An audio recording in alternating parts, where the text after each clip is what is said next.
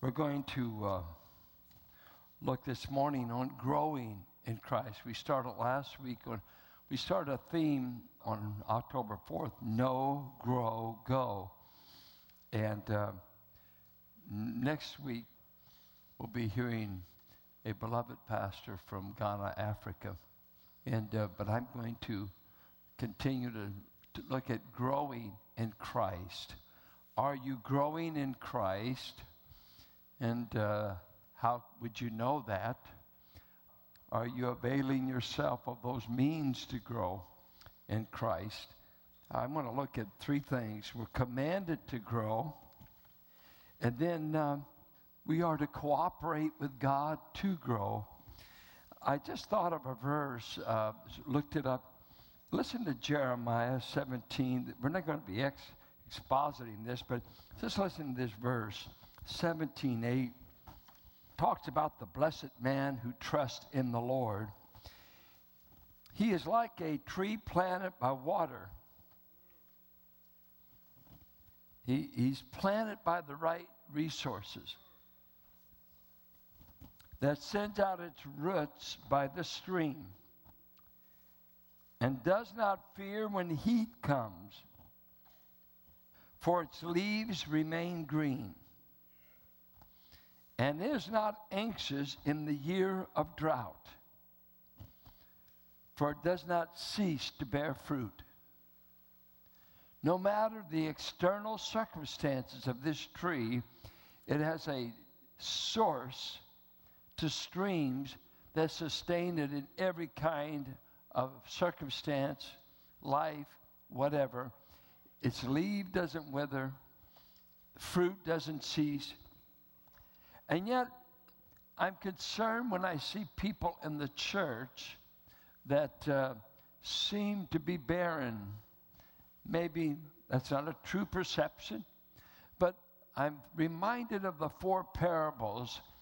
Uh, the one parable Jesus told in Matthew 13, there were four soils. One had an immediate response, something sprung up, the sun comes out, it wilts. Another one, it springs up, lasts for a while. Persecution, trials come, it wilts. A third one comes, it springs up, it the seed is destroyed by the birds of the air. It's gone. Only one of the four soils bears any fruit. Which one pictured someone being saved? The one that bore fruit. Jesus said, How do you know what a person is except by the fruit they bear? A tree is known by its fruit. Let me ask you in your life a most important question for all of us what fruit that is manifesting God's life in you, Christ in you, how, uh, what fruit is going on in your life? Whether that's service, character, love for His Word, love for people. How are you growing in Christ? And uh, let me just show you three verses that said we should grow. And then we'll, these are the commands, three commands that the believer should be growing in Christ. Uh, look at Ephesians 4. Today I'm going to kind of take you all over the Bible to break it in to get the gold off the pages, turn into uh, Ephesians 4. Look at verse 15. He says he's given gifted men to help equip the saints. And in their equipping of the saints, they become people who speak the truth in love. We are to grow up in every way into Him who is the head, that is to Christ. We are saved to grow up. Some measurement, and First John talks about babes, young men, mature men. We're to grow up into Christ, and I assume that would be that we're looking like Christ, we're acting like Christ. He's the measurement. That we ought to grow up into Christ, all that He wants us to be. Then go with me to 1 Peter 2. 1 Peter 2, and we'll come back to this. Talking about the Word of God, how powerful it is, that human beings are like grass, they're here in the morning, they're gone in the evening, but the Word of the Lord endures forever. Then he says of believers, verse 1, chapter 2. So put away all malice and all deceit and hypocrisy and envy and all slander. Like newborn babes or infants, long for the pure spiritual milk, that by it you may grow up. Grow up into salvation. Grow up to be everything for which you were saved. Are you growing up in that? Okay? Now look at 2 Peter, just next book over. 2 Peter 3, 318. But grow in obnoxiousness, crankiness, and know it allness. Now, grace. Are you any more gracious than when God started with you? Because when Jesus came, according to John 1, the law came by Moses, but what came by Christ? Grace and truth. The only perfect being that's ever been a human being is the one filled with the most compassion, the most love, and the most grace. Knowing God turns you into a gracious person. I know people who say they know the, and believe the doctrines of grace that still aren't gracious. Their character doesn't match their theology. And so he says, I want you to grow in grace and knowledge of our Lord Jesus Christ. So we got three explicit commands. Now, how do you grow? How do you grow with God? Well, it's a divine human cooperative. Does God sovereignly save people? About five of you know it. Will He save them without you or somebody? His Word. Because His Word preaches by itself. How shall they hear without God preaching. God uses people to accomplish his purpose. I was with Charles Ryrie years ago in a Bible conference, and he used the golden rule of prayer do unto others as you'd have them do unto you. He said, I dare you to pray for something and see if God doesn't use you to answer the thing you pray for. Dear Lord, meet this need. I want to be careful. Meet this need. Meet this need. Well, I will you meet it. No, I was praying you'd burden someone else. I'm going to use you to answer your own prayer. God save this person. God save this person. Work in their heart. Work in their life. Well, I don't want to go visit them. I don't want to uh, invite them for dinner.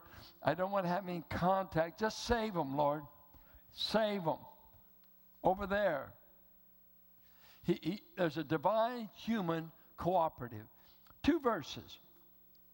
Philippians 2 says this, verse 12 Work out your own salvation.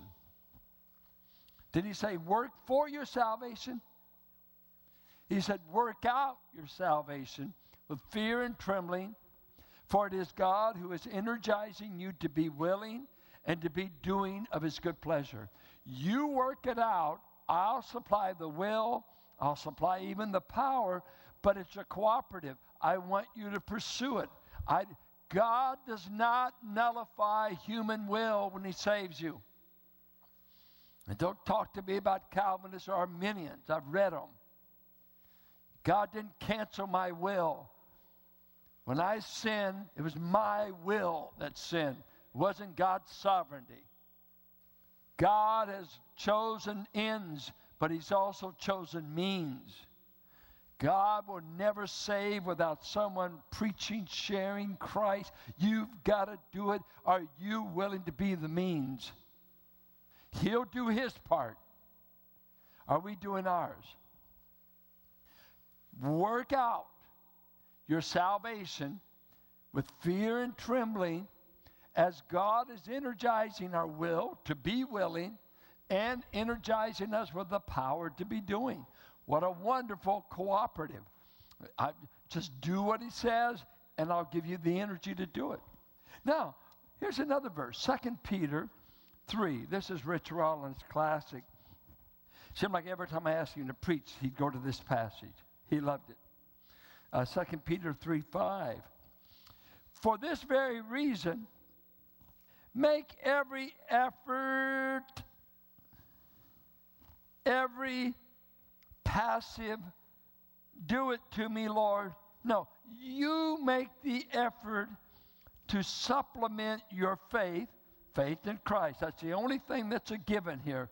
He's given you faith to believe, He's given you faith for the Christian life. Now, I want you to use it and make an effort with your faith to do this. And notice what He wants add to your faith excellence. The word virtue is excellence, excellence of character, knowledge, self control, steadfastness, godliness. This gets gooey. Brotherly affection with love. Well, come on. If I love my brother David because he's my physical brother, that's good enough. No, loving with family affection. By the way, add love to it. Well, every family loves each other. Are you kidding? I want you to love with an affection that is family kind of love, the kind among brothers, and then add on that love. If these qualities are yours and are increasing, they keep you from being ineffective or unfruitful in the knowledge of our Lord. For whoever lacks these qualities is nearsighted, he's blind, he's forgotten, he's been cleansed, he's barren. Do you mean I could be saved and not be adding these things? God, just do it. Just yield, and it'll happen.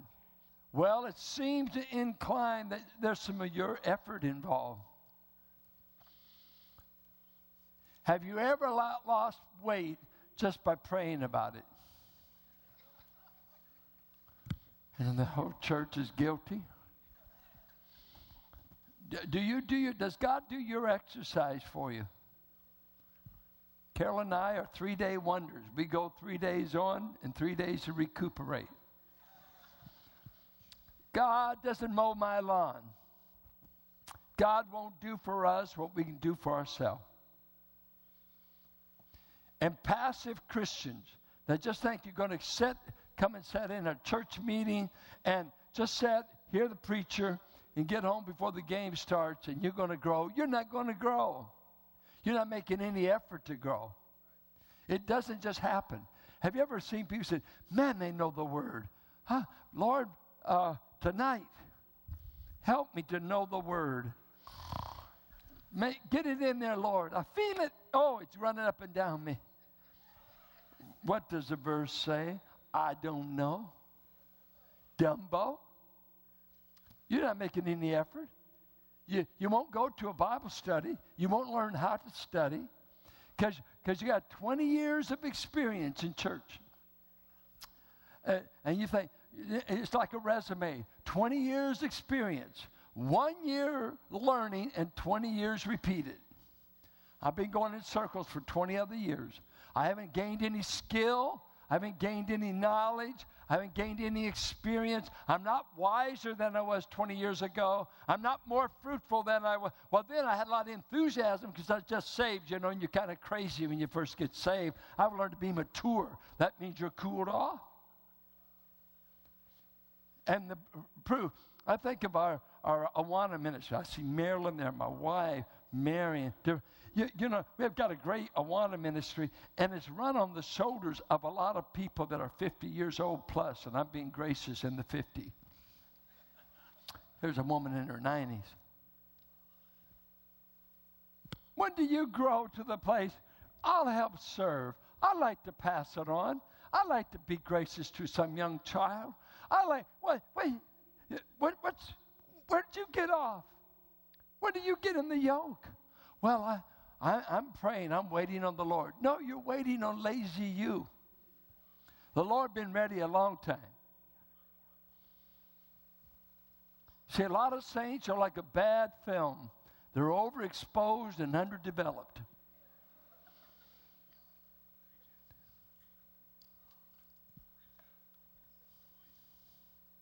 Now, what, uh, what hinders saints from growing?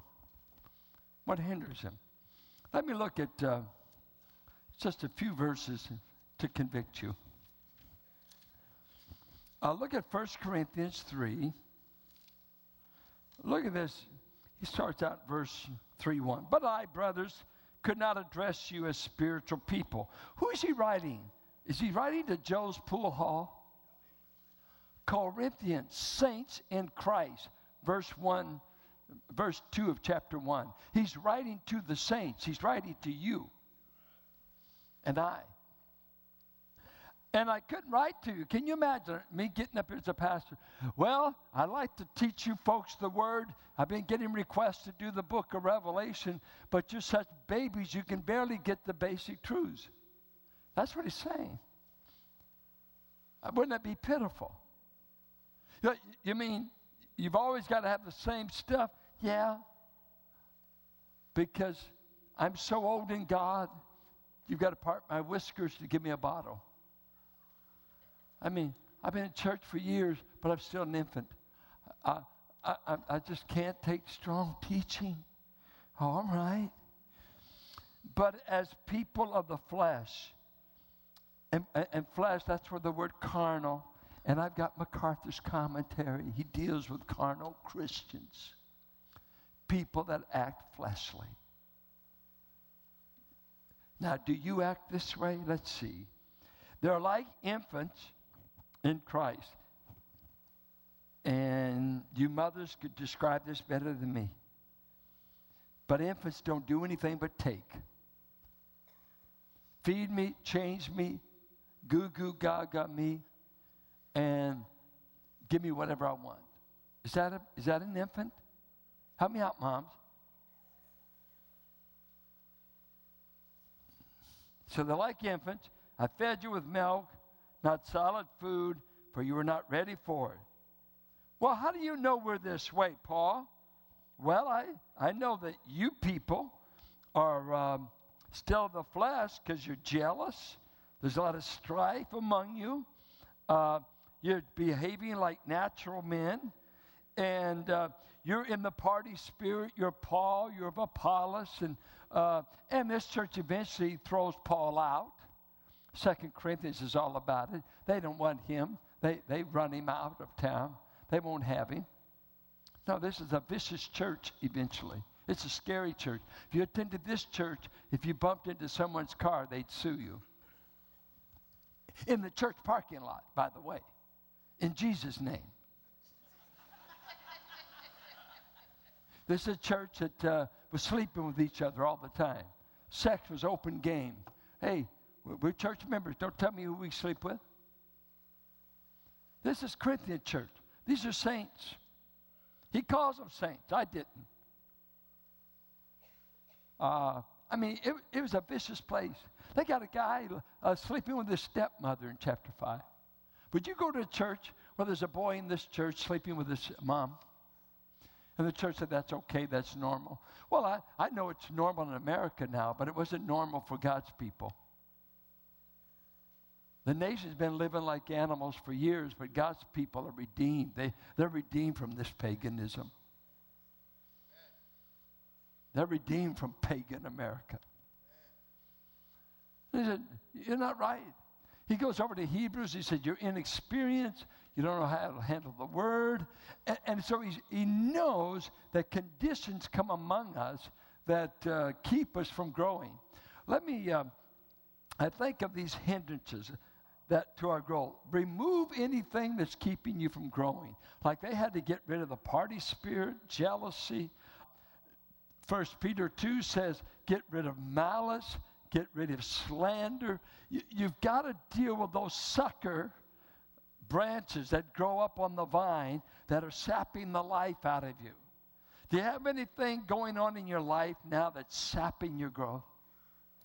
Any sin you won't deal with.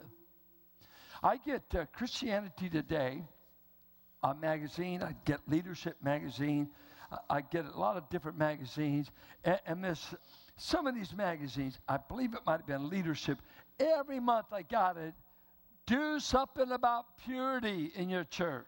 Purity. And I, I started reading that, and the stats were did you know that 80% of men in evangelical churches see porn once a week? I said, What? Then they went, 65% of pastors say they see it. No, no, no, you, you're kidding. No, no, we're not. And this purity group starting all over the country. We, we like to start one. Matt Nicosia said, Man, Pastor, you don't know how many of our men are struggling with pornography. Can you have a good pornography life and be growing?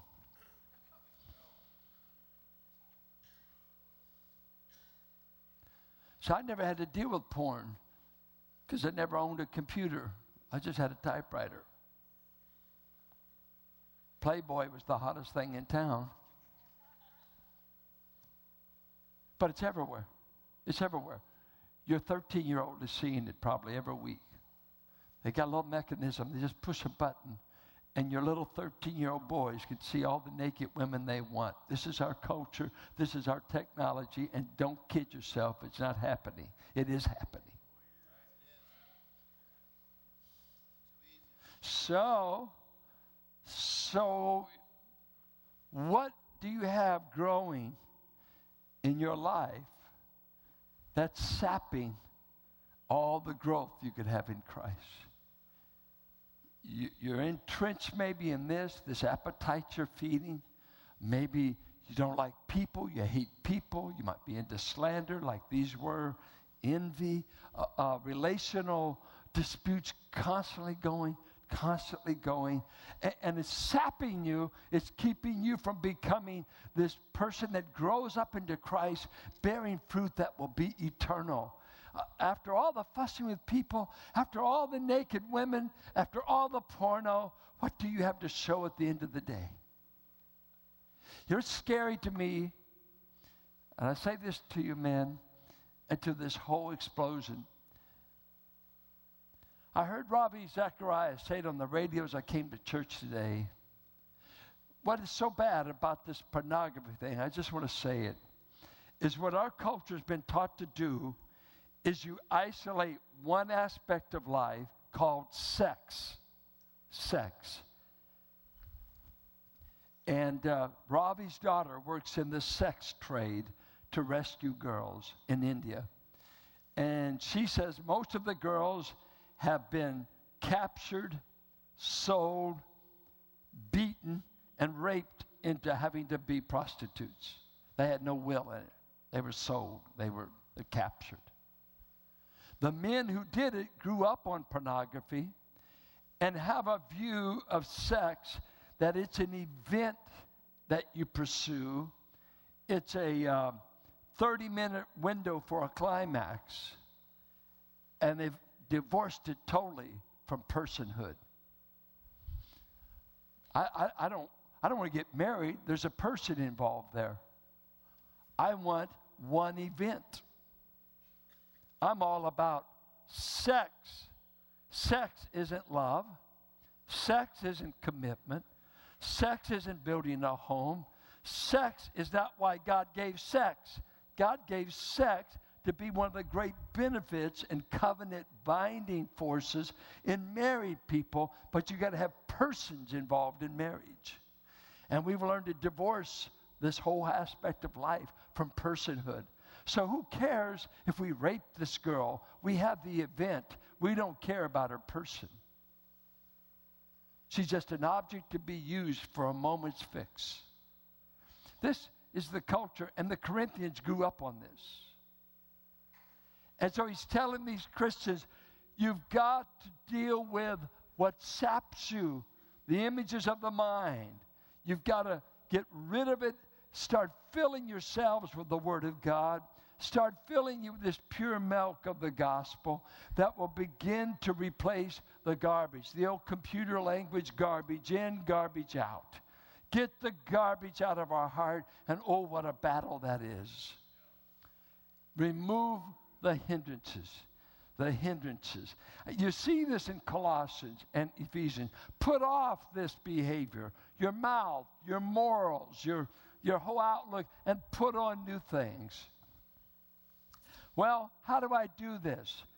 How do I grow in the Christian life? I would see it primarily three ways.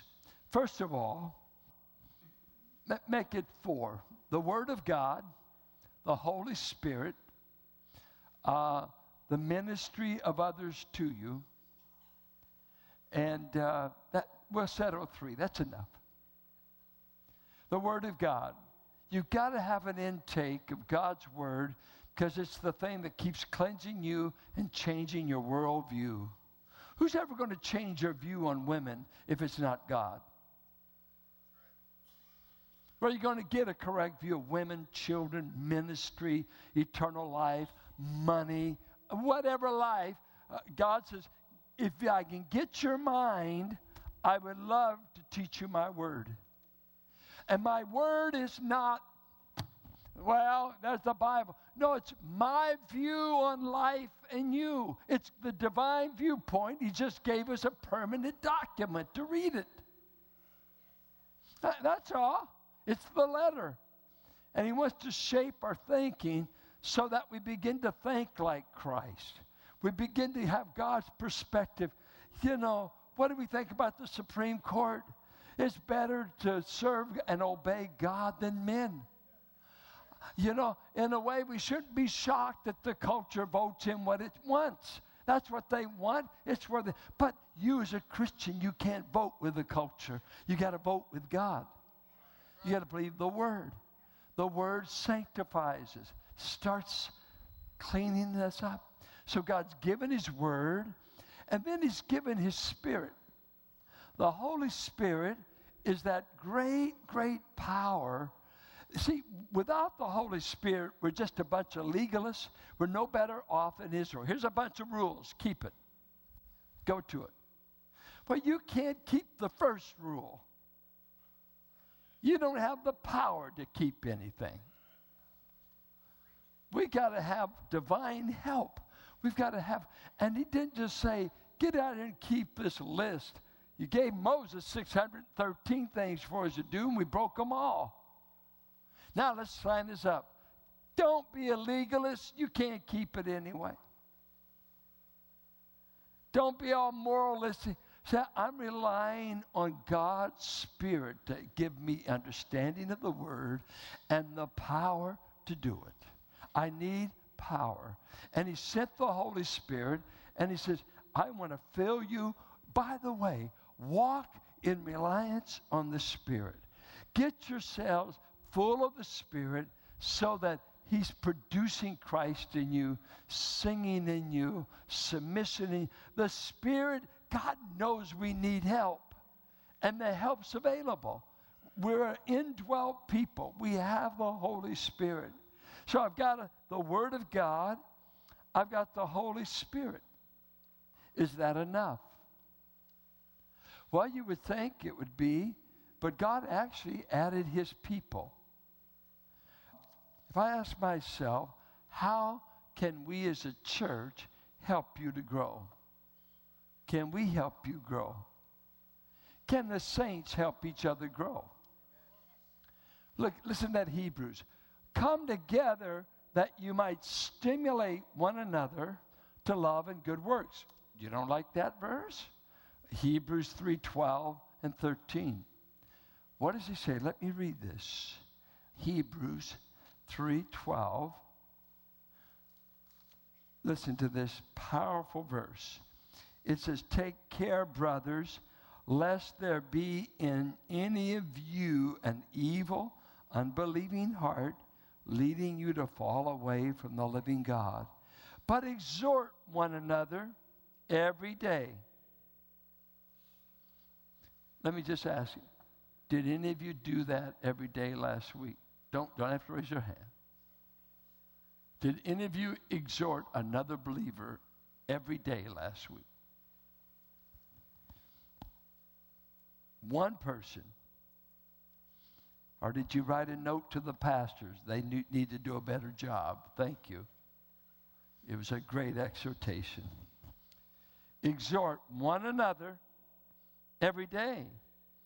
As long as it is called today. Oh, I can live without your exhortation. I don't need it. Don't waste it on me. Wait, that none of you may be hardened by the deceitfulness of sin. I better listen. I'd better listen. Now, listen to what Paul said he did to help the saints grow. Go with me now to Colossians. The book of Colossians. Are you there? Just two verses. I want, I want you to see, first of all, uh, chapter 1 9. Then we'll go in. 1 9.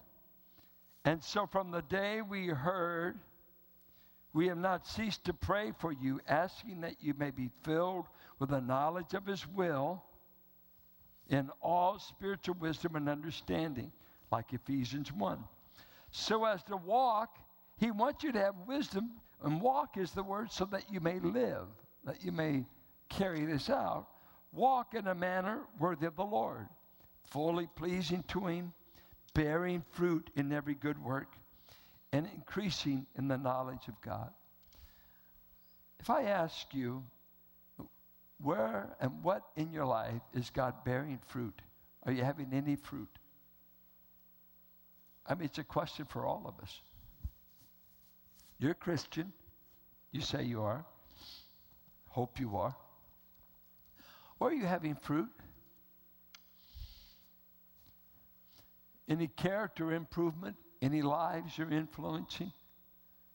Are you, are you that tree that the leaves are always green and the fruit is always there in the right season.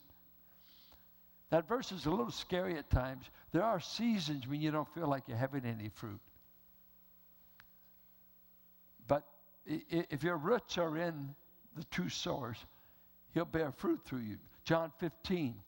I, I want you to bear fruit and bear it more abundantly. Are you having fruit? What are you doing that's keeping you from having fruit? whatever.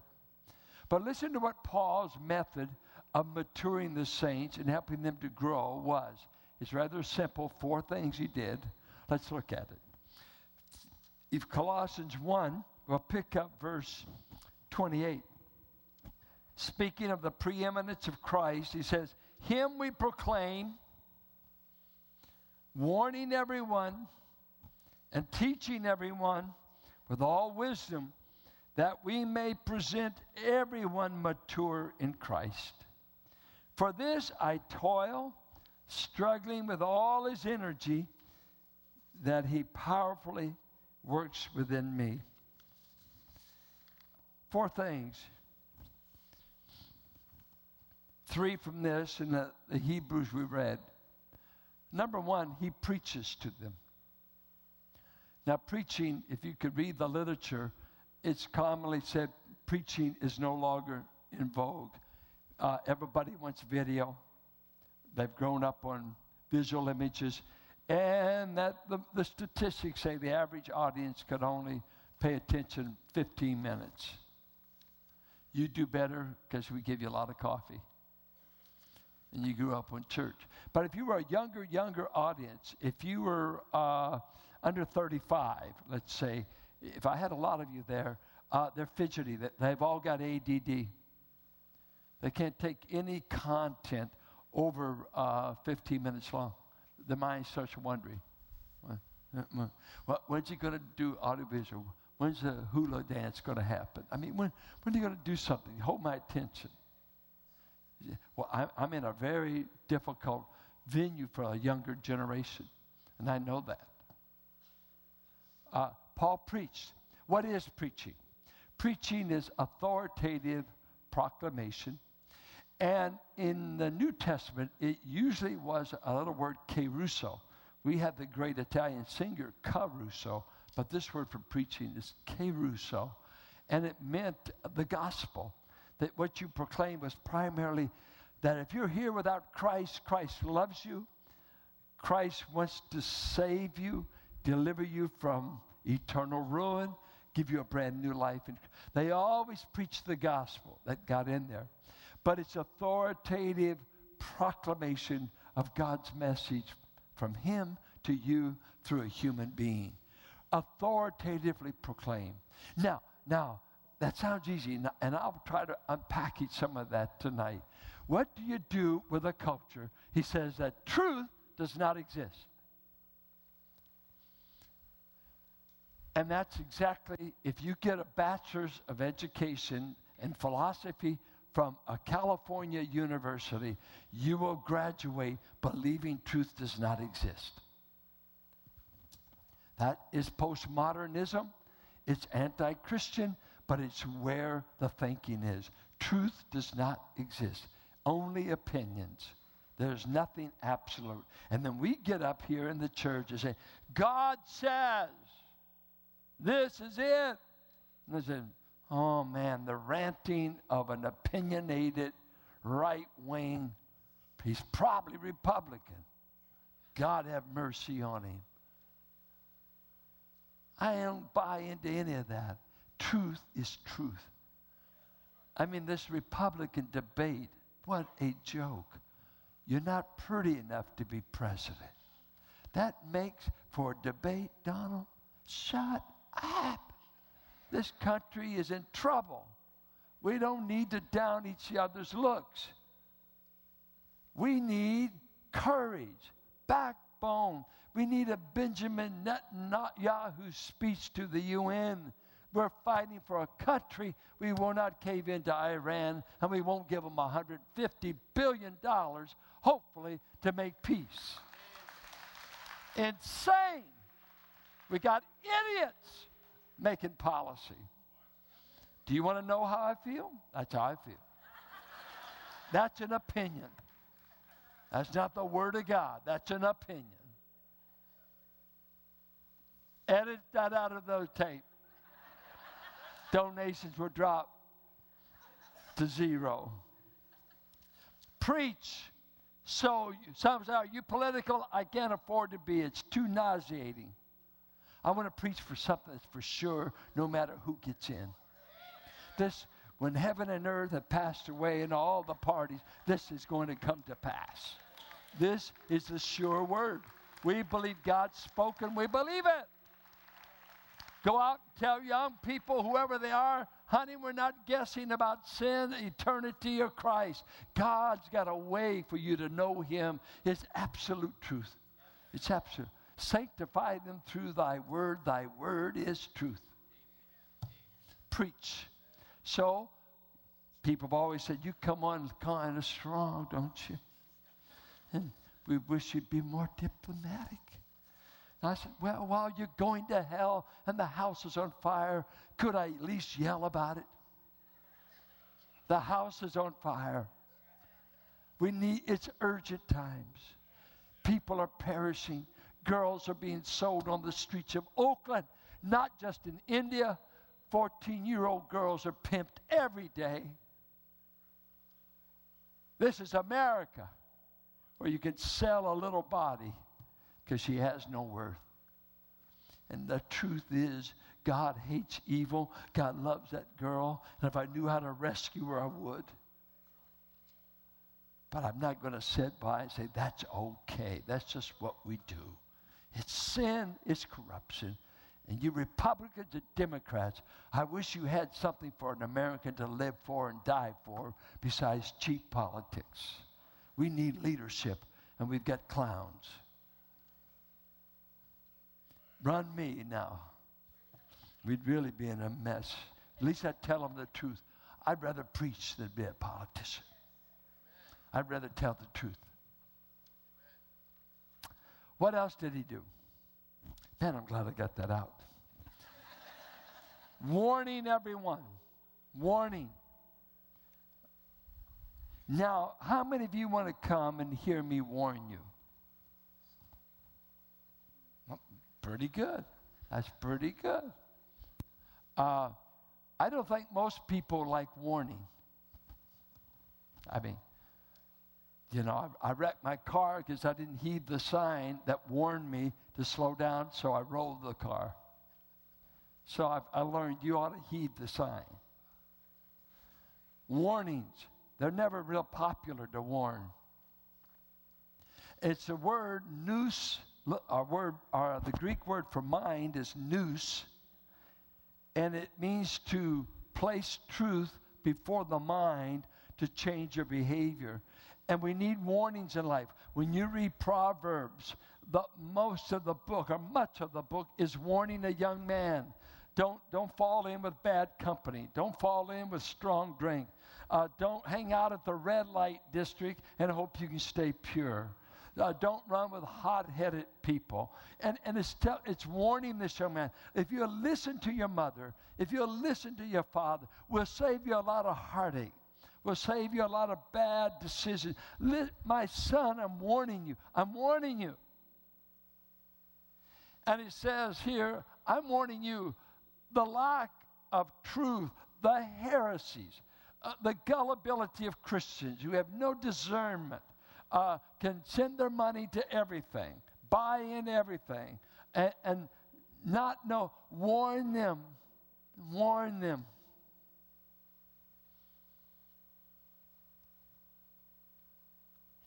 I think uh, I probably cooled my jets. I don't warn our young men very much like I used to. I was always warning them stay pure, stay clean, pay attention to your wife, pay attention to your home. It's almost, you almost like, is that a fetish? Do you have a hang up in this area? No. I started out preaching with a bunch of guys that became womanizers. They were students of mine at a college. They were the most gifted students gifted to preach, gifted at this and that.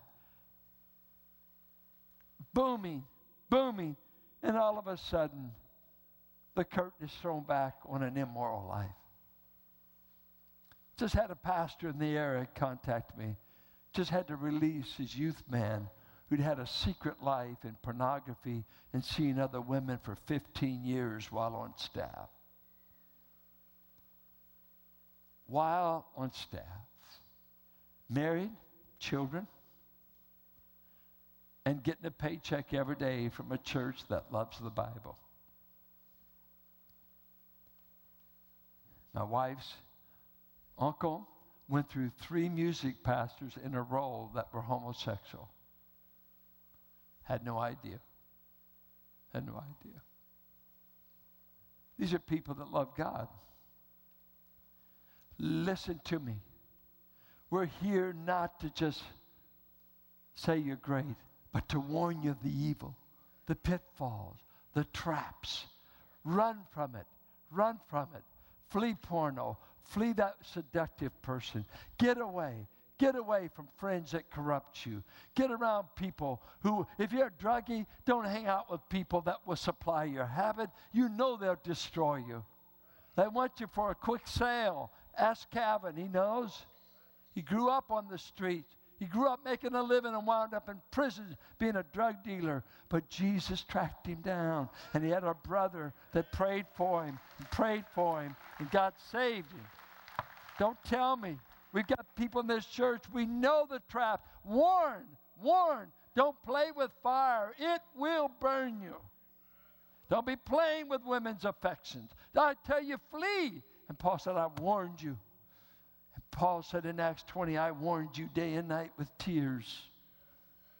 Listen to me. We're fighting for your lives. We're fighting for your marriages. We're fighting for the truth. We're fighting that somebody won't be corrupted and sold out by this Sodom Gomorrah culture we live in. I pray for your dear children that the public school is going to brainwash them and their gender is going to be so mixed up they won't know if they're male or female, and all of it is uh, going to be underwritten by California public education.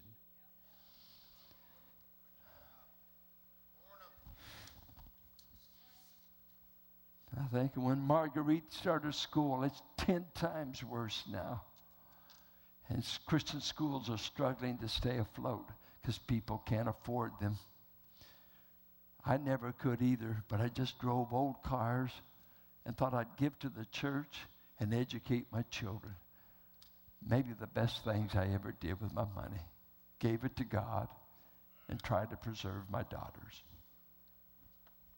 Thirdly, he said he taught. He taught the word. Don't go to a church that doesn't preach Christ, that will not warn you, and that does not teach you the doctrines of grace and the Word of God. If this church isn't that church, find one that will. Don't just come here. Uh, there's no credit in heaven saying you attended Valley. We ought to be a helper to you to grow. We want to help you grow. And if we're not doing that, some way help us. We want to know. We want to know. He, he said, encourage one another. The saints are to do that. I think what's amazing here is he said, to do this, I toil. And that word is a word that means um, I labor to the point of mental exhaustion. It's, it's mental perspiration. I toil at doing this. And then this word, let me say it in the Greek and see what it sounds like to you. And I agonizomai. Agonizomai. What does that sound like? I agonize. It's an athletic. I struggle. I, I agonize. Come on, Paul, you're, you're a gospel of grace guy. I agonize. With all of his energy that powerfully works within me. And I must say to you, precious saints, I am going to have to face Christ sooner than later. And he's going to ask me, I left a part of my flock to you. I took you from nothing and I've grown you different sizes. Whatever the size is up to him. But it's as though I put you over my children to take care of them. And when you stand before me, Howard, I'm going to ask you did you preach to them the Bible or did you just preach to them politics? Did you preach the word? I told you to. I told you to, and I told you there would be good seasons and bad seasons, good times when the church seems to be growing, other times when it seems to be in peril. Did you preach in season and out of season these 44 years? Answer me, Philip. I, I already know the answer. I want to hear what you say.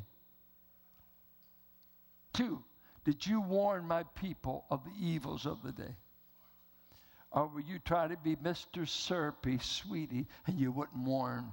You were like what uh, the prophet Isaiah, Jeremiah said the prophets of Israel had become mute dogs. They no longer warned, they didn't bark. Who wants a guard dog that can't bark? Have we been barking to you and warning you? Watch your soul, watch your morals, watch the things being told you. Fight Watch your family. Watch your vows. Have we or have we not? Jesus is going to ask me that. You see, I, all of you get off. He's going to judge me the most severe of anyone in this building, me.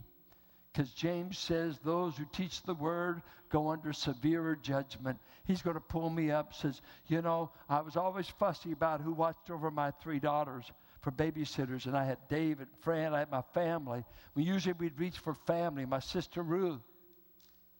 We were very picky about it. I didn't want to come home and say you molested my daughter. I want to come home and see my girl been slapped around. No, sir. When I got home, that little girl better be intact. And Jesus said, I'm going to entrust my church to men. That will be elders or shepherds, overseers. And I want to tell you when I come back, you better not have hurt them. Don't mess with blood bought property. If you don't like the saints, vamoose. My sister used to always, uh, when she was around, would always frisk me for receipts. If it was on the church card, she said, Where's your receipt? I said, Wait, wait, I got it, I got to get it. And, and then she was just kind of, then she'd always, this is like, You're handling blood money. These are blood bought people who give these offerings. You're not handling your money. This is blood money. And when you handle saints, they're blood bought people. And what do you think Jesus is going to say to me? Philip, did you warn them? Did you teach them?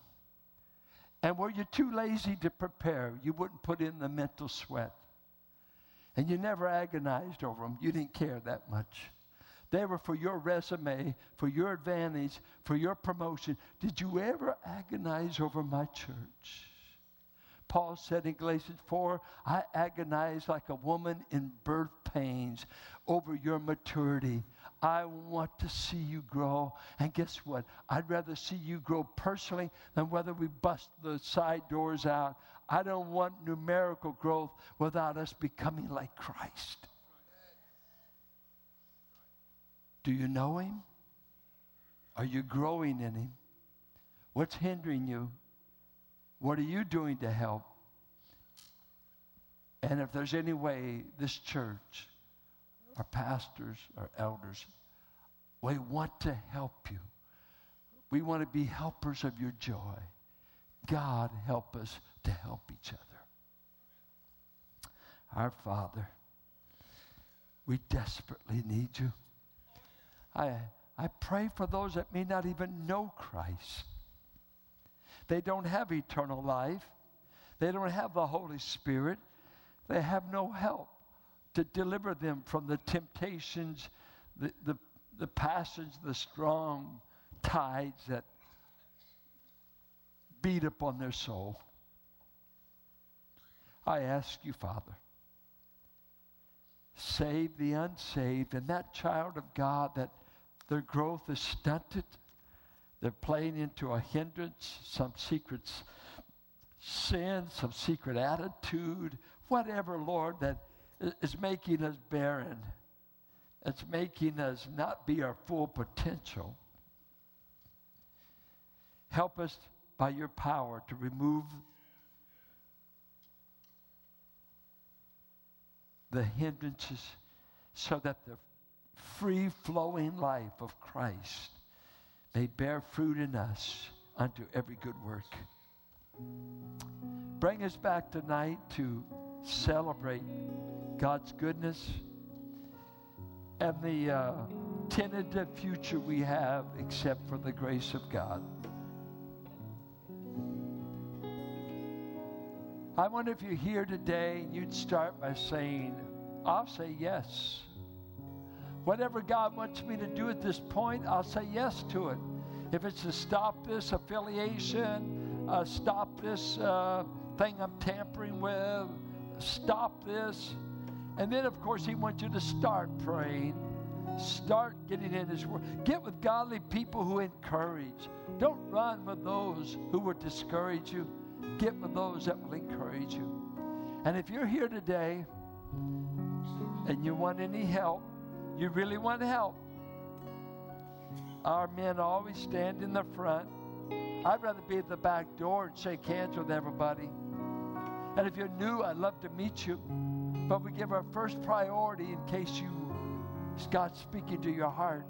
We'll give you our first time. If you're a guest, wait around.